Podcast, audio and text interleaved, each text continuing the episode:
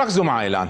أنا إيش سويت معاكم الآن. حددنا جدول الأعمال حددنا جميع مواعيدنا حطيناها في الجدول واخترنا من أعمالنا ماذا سنفعل في اليوم التالي اليوم القادم. لما أنتهي من هذا الجدول يوم الأحد في عندي بعض الأعمال اللي كنت ناوي أسويها يوم السبت ما صارت. أسويها يوم الأحد. كانت الطريقة القديمة انه يحطون جدول مال الأسبوع كله. لو تخربط أول يوم كل الأسبوع تلخبط صح؟ بينما لو أنظم أنا يوم بيوم لو تلخبط ما عندي مشكلة. أيضا في قضية ثانية مهمة. بعض الناس يتحمس حق إدارة الوقت. يسويها يوم يومين بعدين يب- يبنشر يقعد أسبوع ما ينظم وقته. فخلاص ماكو فايدة.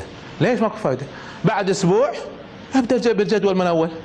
ما عندك مشكلة. جدول أعمالك موجود والجدول الزمني موجود. ابدأ باليوم اللي تستأنف فيه. ترتيبك. هذه الطريقة ريحت الناس بشكل كبير. الطريقة القديمة كان إذا الواحد تلخبط راح كل شيء. هذه الطريقة الآن فيها مرونة شديدة جدا. أيضا لو شيء ما صار خير إن شاء الله. الدراسات تثبت الإحصائية التالية. 50% من الأشياء اللي إحنا ناويين نسويها غدا ما تصير. 50% فإذا ما صارت ما راح تلخبطني لأن أنا مرتب بس يوم واحد. أيضا نفرض أن أنا مرتب إني بروح أصلح سيارات بكرة العصر. بكرة العصر الاولاد لحوا علي ودنا ودنا الحديقة. يلا تعالوا. خير إن شاء الله مو مشكلة. صلح سيارات يوم ثاني. حياتي مرنة حياتي بيدي ما هي ميكانيكية. أسوي اللي أنا أحبه وأستمتع فيه حسب الظرف اللي عندي ما عندي مشكلة. ممكن الإنسان ينظم وقته ويبقى مرن. ممكن ينظم وقته ويبقى يستمتع في حياته. فهذه الطريقة الرئيسية في إدارة الوقت. زين آخر شيء افتحوا لي جدول الأعمال مرة ثانية لو سمحتوا.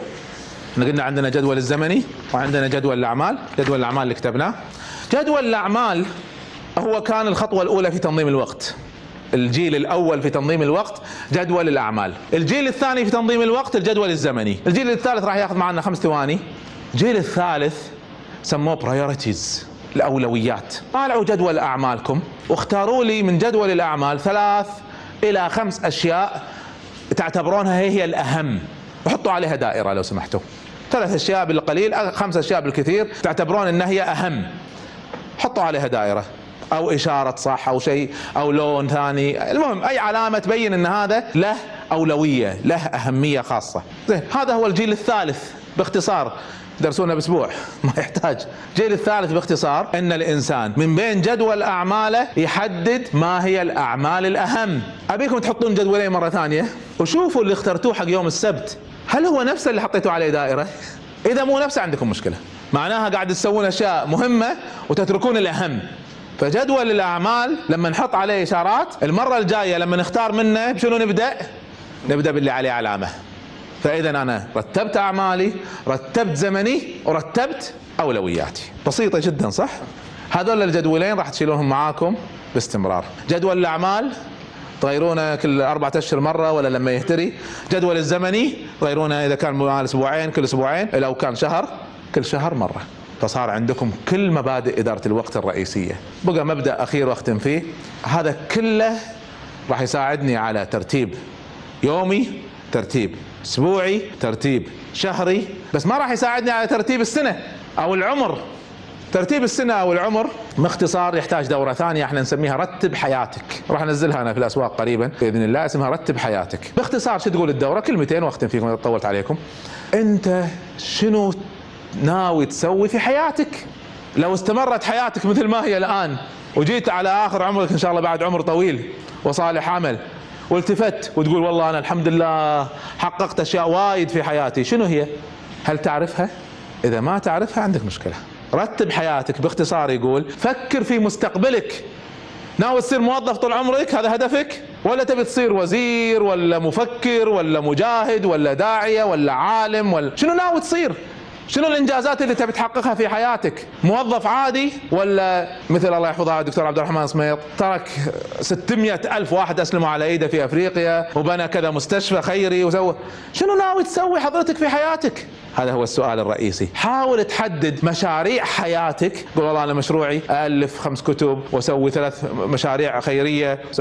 حدد شنو أبي. هذه الأشياء تذكرون إحنا خلينا خانة فاضية. هذه راح نسميها الأولويات أو المشاريع. عشان ما أنسى فأقول أنا ناوي تأليف كتاب. هذه الأشياء اللي أتمناها في حياتي. وبي أسوي مستشفى خيري وأبي أولادي يحفظون القرآن. كلهم يحفظون القرآن. أحط خمس ست أشياء رئيسية عشان ما أنسى حياتي وين رايحة راح أحطها دائما أمام عيني. إدارة الوقت مرت بأربعة أجيال. الجيل الأول جدول الأعمال تو ليست الجيل الثاني البرنامج الزمني اللي هو الجدول الزمني اللي أعطيناكم إياه. الجيل الثالث ترتيب الأولويات. الجيل الرابع ترتيب العمر ومشاريع الحياة. لو ضبطت هذه الأربعة كن نظمت حياتك ووقتك بطريقة غير عادية وفعالة بشكل كبير. أرجو أن تكونوا استفدتوا أرجو أن تكونوا استمتعتوا. أخذتوا معلومات إن شاء الله كثيرة مهارات إن شاء الله مفيدة. أنا يهمني وأتمنى شيء واحد بس. إن هذا الكلام يتحول إلى واقع. ولا راح أحس إن يومين من عمري ضاعوا. فإن شاء الله ما تضيعونها. إن شاء الله تستفيدون. وإن شاء الله وأنتم تستفيدون وتطبقون هالجداول. تعلمونها لأهلكم. تعلمونها لأولادكم. تعلمونها لأصحابكم. أرجو إن ما تنسونا من صالح دعائكم وإن شاء الله نشوفكم دائما على الخير.